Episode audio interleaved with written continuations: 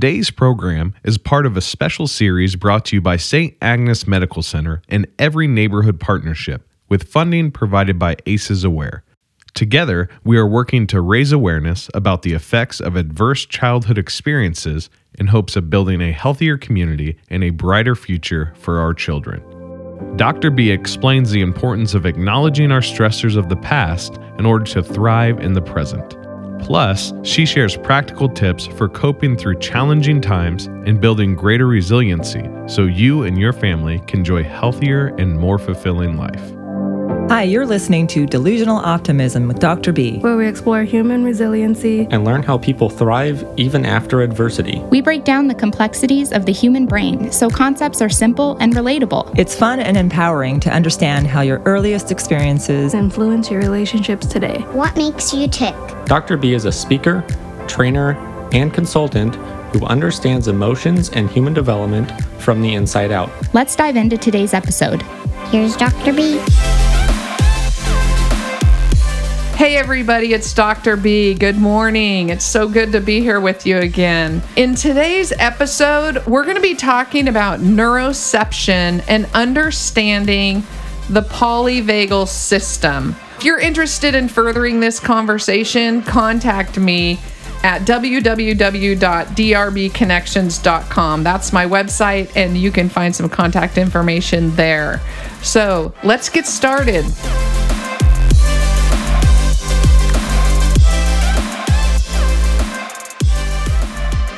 All right, ladies and gents, put your nerd glasses on. We're about ready to uh, hop into some lovely, fun scientific things that are going to end up being a practice in resilience and how to self regulate. Dr. B, how are you this morning? I'm great. I am. I I love that it's Friday. I love that it's spring. It's Oh, going to be a hot weekend in California, and so I'm I'm feeling good, getting a lot of good stuff Awesome. done. How are you? Yeah, I'm, I'm doing well. I'm doing well. Tomorrow, uh, we're I'm, I'm going over to my parents' house and we're going to be um, cutting and stacking wood. So that is Oh, something that I love. I love doing it. I was gonna say most people would think, oh, that's a drag, but really, in the grand Ugh. scheme of things, it's like gardening. Yeah. It's- yeah. Yeah. it- yeah. It's one of those things for sure. So Yep, cool, for nice. Sure, for sure. Awesome. So we are talking about some strange words today. Can you can you help us that are not as educated as you? Tell us tell us what we're talking about today exactly. Well, we're talking about in the most simplest terms that self regulation. You know, our body can get way ahead of us or shut down on us, but neuroception is sort of like the perception of our neurosys- system or our neuro awareness. So mm-hmm. That's really what we're talking about in the most simplest word eh, ways with words that we all kind of understand. So it's like detecting our awareness of any situation and how our body does that, especially without our mind's permission. Right. Yeah. Yes. Yes. Okay. All right. So that that's what neuroception is. That's what neuroception is. Okay. Yes. So with my limited understanding, so we we typically have our parasympathetic nervous system and our sympathetic nervous system. The way I remember that is it's opposite than what I think because I think of sympathetic as like aw, Yeah. but it's it's not. Sympathetic is fight or flight, and parasympathetic is rest and digest. Can you give us some like examples of when those two systems are activated? So our parasympathetic and our sympathetic nervous system are on are turned on all the time, really. So, but when they get activated, that's when things happen. So when you get that feeling of fear and you don't necessarily know why, that's the activation of your sympathetic nervous system. And it can hmm. happen in so many different ways at at so many different times and we're completely or very unconscious of what's going on. The the sensation in our bodies and our response in our bodies happens long before whatever it is that set that off comes into consciousness in our mind. So when you get goosebumps, when you feel the hair on the back of your neck tingle, when you feel like you have eyes in the back of your head or somebody is staring at you from behind, or when you feel like, oh, my stomach is feeling nervous, like I've got butterflies, but I'm not sure why. Just a just an overarching uncomfortable feeling that doesn't necessarily have an obvious explanation is your sympathetic nervous system being activated. And it's mm-hmm. saying, especially dependent on the severity of the threat, it comes online very quick. It, it, it activates very quickly because remember, our brain is in service of survival, our brain and our body. And so if mm-hmm. it if we had to wait for conscious awareness of these things, we would already be eaten by the lion. I mean, it's it's the you put your hand close to a hot object and you your hand jets jets. What is that? I know what you meant. Like your hand jets, your hand does this. Yeah. You don't think about Yeah. it. It is kind of Yeah, jets back. It jets back. Yeah, okay. I knew what you meant so- when you said that. yeah, I saw I'll- my I'll just- hand I'll- do that. I'll roll. I'll roll with it. Uh, okay. It jets back because it senses mm, danger is impending. Let's let's respond before you're consciously aware that you're close to something hot. That is the mo. That's a perfect example because nobody stops and holds their hand there and thinks, "Huh." Feels like my hand's getting warm. Maybe it's burning. It pretty much hurts. my hand is gone and on fire. Yeah. before Yeah. they move it. it it's happened, and then you think about it, but you don't think about it while you're holding it there, and that saves Right. us from injury Okay. Mm-hmm. and harm. Which is what we're all about is saving us from injury and harm, Mm-hmm. especially I'm going to jump to the children thing because this is my, you know, when we think about Mm-hmm. babies and young children and parents and adults and society, if we can raise children where we help them be aware of their impending harm and be able to be conscious around, around those kinds of things, then that is building resilience for them. We're building mm-hmm. in a mm-hmm. system of resilience to protect them from things that are dangerous by allowing them to know it's okay to not know. it's teaching children to pay attention to their sympathetic nervous system and know how to interact with it and then also training them how to step into their parasympathetic nervous system and practice that right. as well. Yes. And to really because the parasympathetic nervous system has we have the the ventral vagal system and then we have the dorsal vagal system. And if you think of the ventral vagal system as i like to say v for very good just v it makes it easier to remember and i think of dorsal vagal system as the dorsal fin of a shark. It's dangerous or d for dangerous. And when we are feeling connected and loved and in you know play playful and happy and and connect just again self-regulated then we're in our very good parasympathetic system and when we can mm-hmm. interact with that and we can engage it and we learn skills to bring that into our consciousness how much like how wonderful is that? Mm-hmm. When mm-hmm. we experience our dorsal vagal system that's like being in the ocean and a shark all of a sudden swims around you. You're like panicked and you just go into mode of i gotta get out of here and whatever's gonna happen is gonna happen and you're probably not even going to remember how you went from the water to the sand because right it happened so fast because it has to in order to save you and protect you. yeah Now, yeah we get into these situations where people are locked into that space and that's when people actually disassociate. I mean, if you're mm-hmm. stuck in a dorsal vagal experience that you cannot escape, your body's response to escaping it is to allow your brain and body to disconnect from each other. And Wow. that that that's heavy trauma. Like that's the maximum that's the maximum mm-hmm. trauma. What a great system. I mean, in a weird way, to say, oh my gosh, my body actually has a plan for something so awful that it will allow us to disconnect for a while. Yeah. It's weird. Yeah. Somehow, thank you. The ventral vagal system is our neuroception of safety. How safe do we feel? And that's, you know, in our heart. And we read the ventral vagal experience a lot of times through watching people's faces.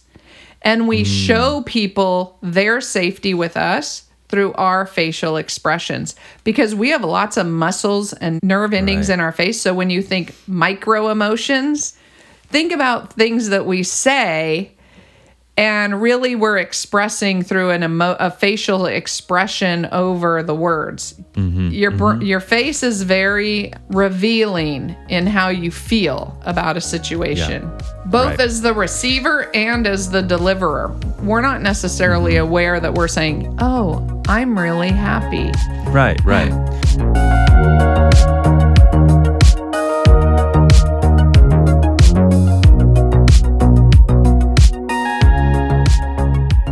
Even if you didn't understand anything we just said, scientifically speaking, basically, you have a system that helps keep you safe. Sometimes that's great, and sometimes that's harmful.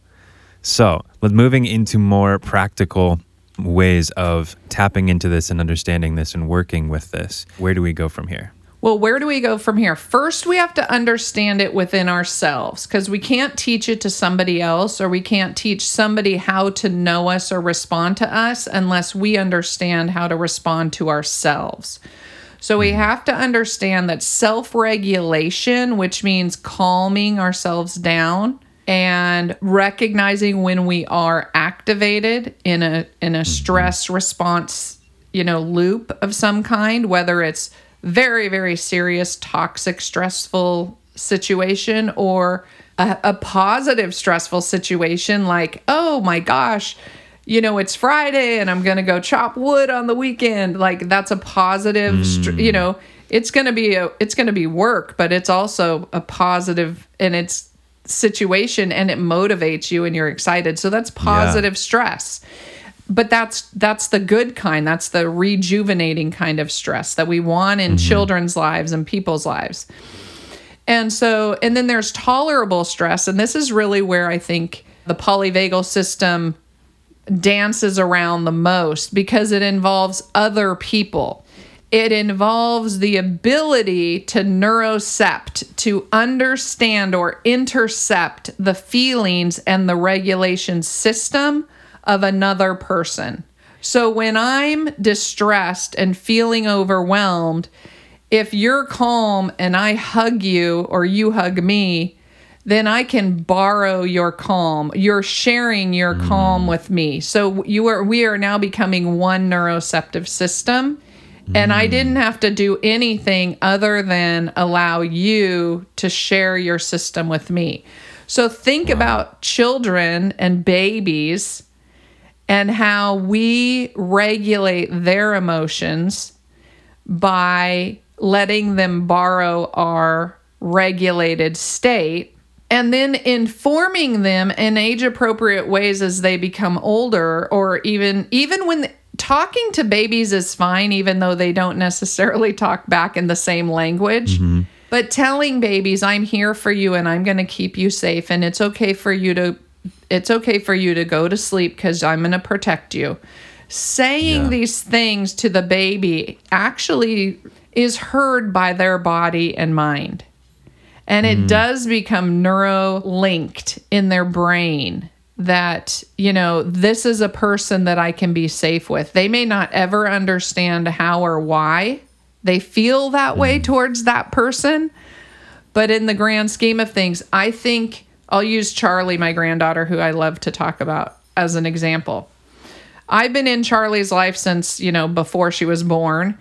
And especially when she was first born, her dad worked out of town. And so her mom and her stayed with me. My daughter and, and Charlie stayed with me in, the, you know, her first six, eight weeks of life. And so Charlie mm. was very, very, very, and has always been very close to me.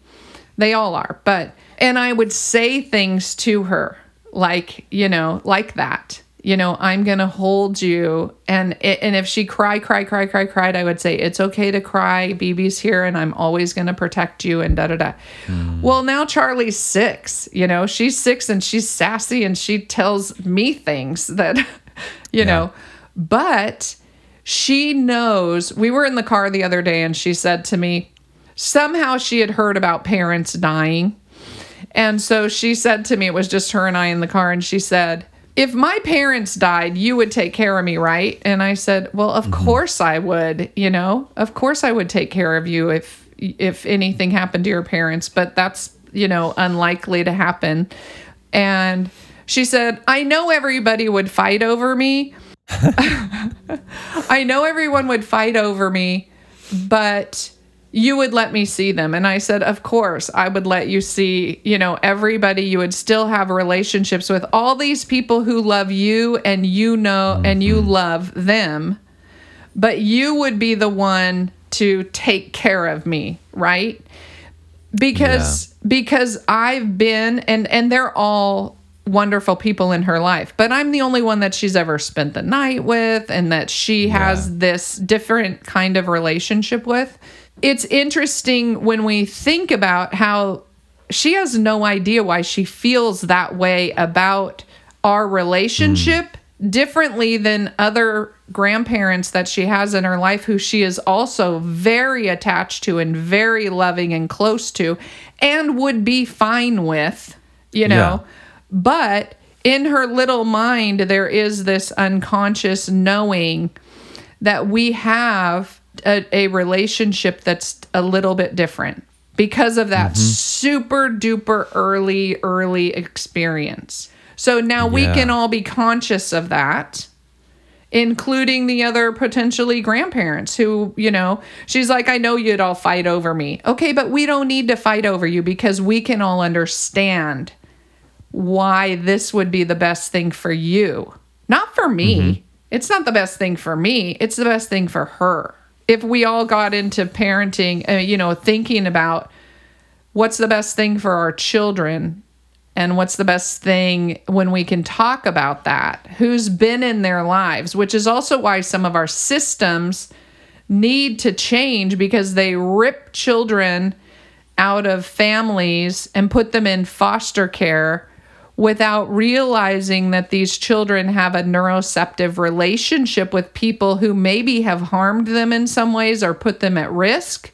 But that mm-hmm. is so much safer and providing protection around that relationship rather than ripping the relationship apart and then putting them into a hyper dorsal ventral vagal state with strangers who don't know them, who they don't know, and can't read the scene.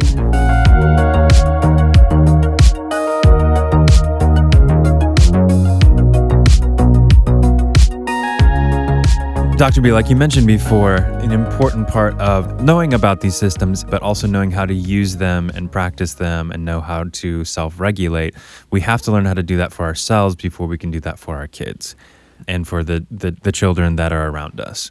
So, what are some ways that you would suggest parents or, or people who have children in their life educate them about these sort of systems? I think that we almost educate people about these systems, children in particular, in just our everyday language and experience. We use these words, self regulation, with them in our parenting. We talk about the mm-hmm. disruption of our connection. You know, we don't mm-hmm. talk about that. I'm so mad at you right now. That doesn't tell us anything about anything.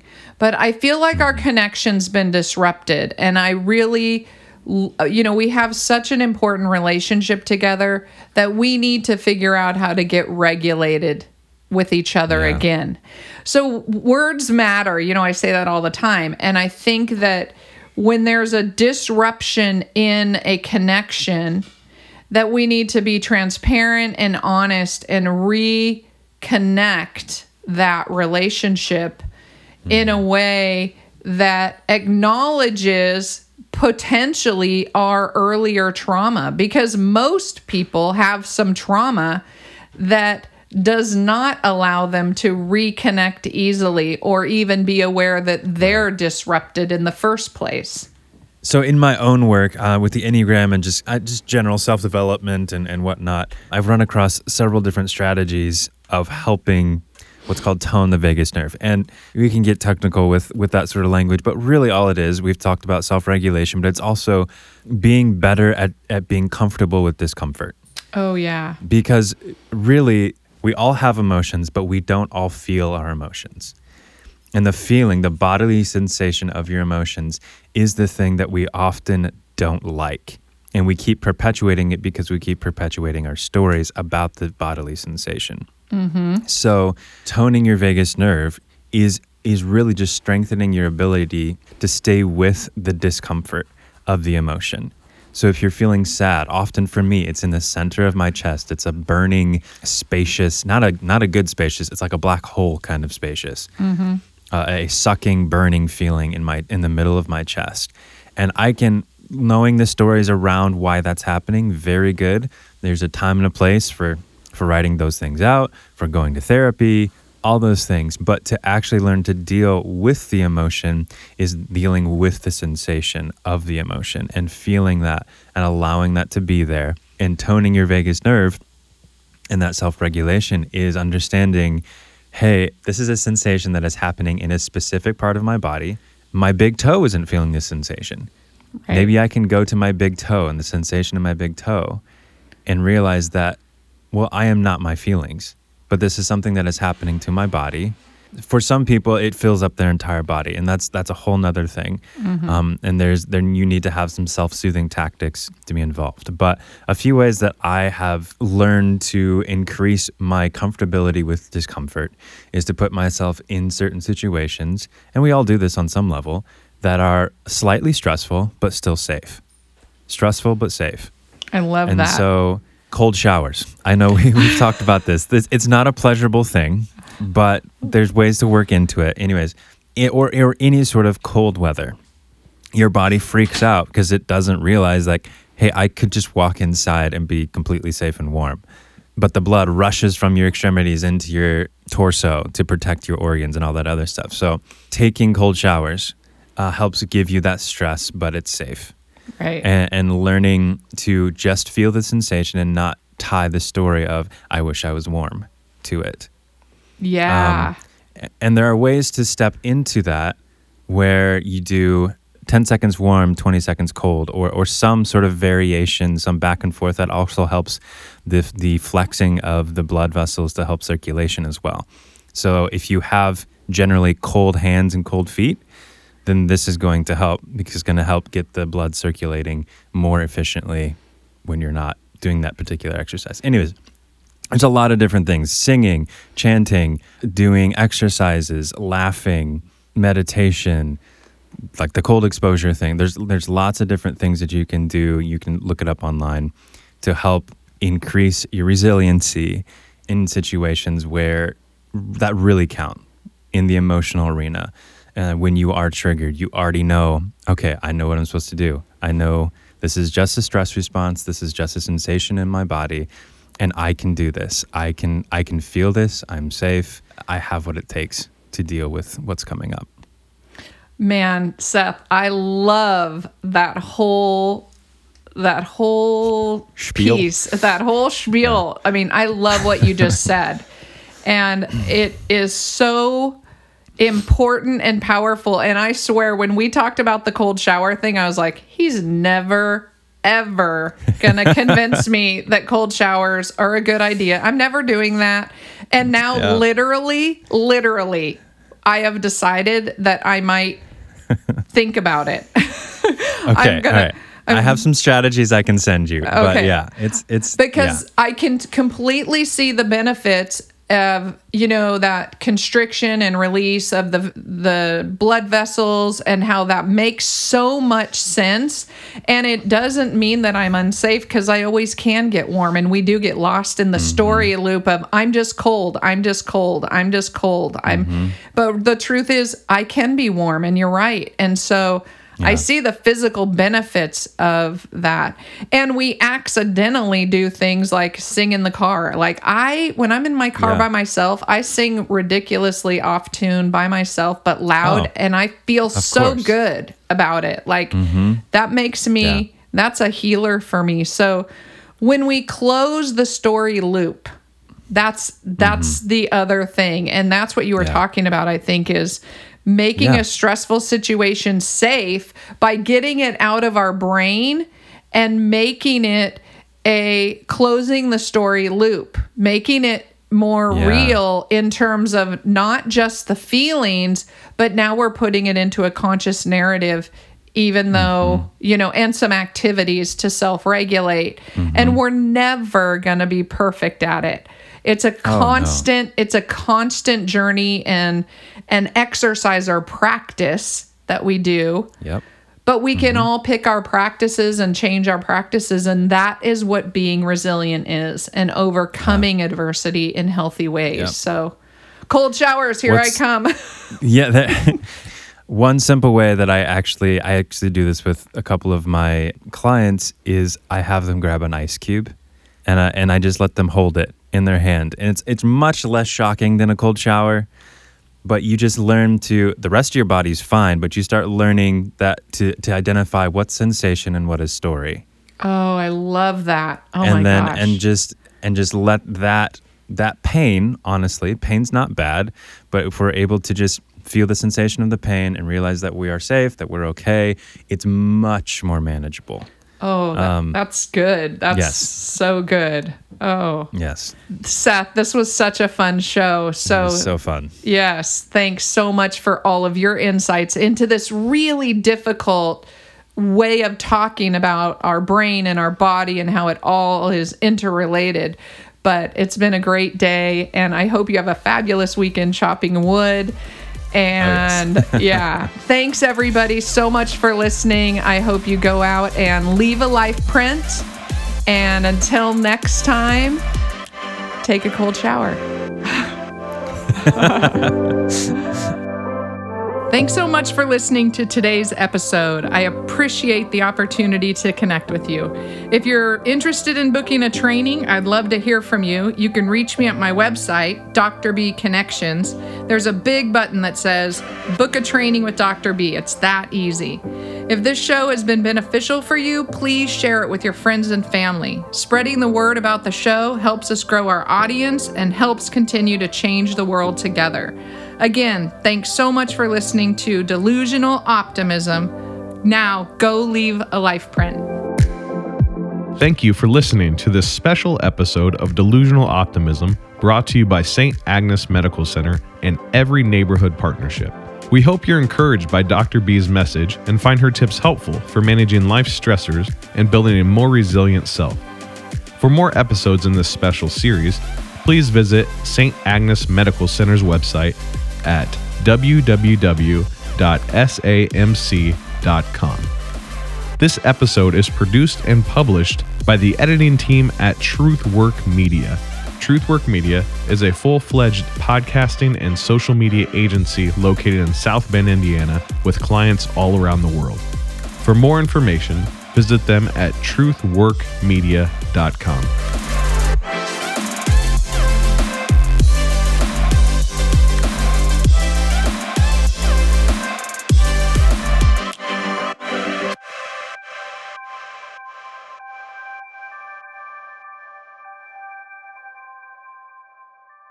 These materials and all discussions of these materials are for educational purposes only and do not constitute medical or mental health advice. The presenter is not a licensed mental health or medical service provider. If you need medical or mental health care or advice, you should contact your doctor or therapist, or you can contact your insurance company for a referral. This show and all of its contents are copyright 2020 Dr. B Leave a Life print. Reproduction or use requires written consent of Dr. Kristen Beasley.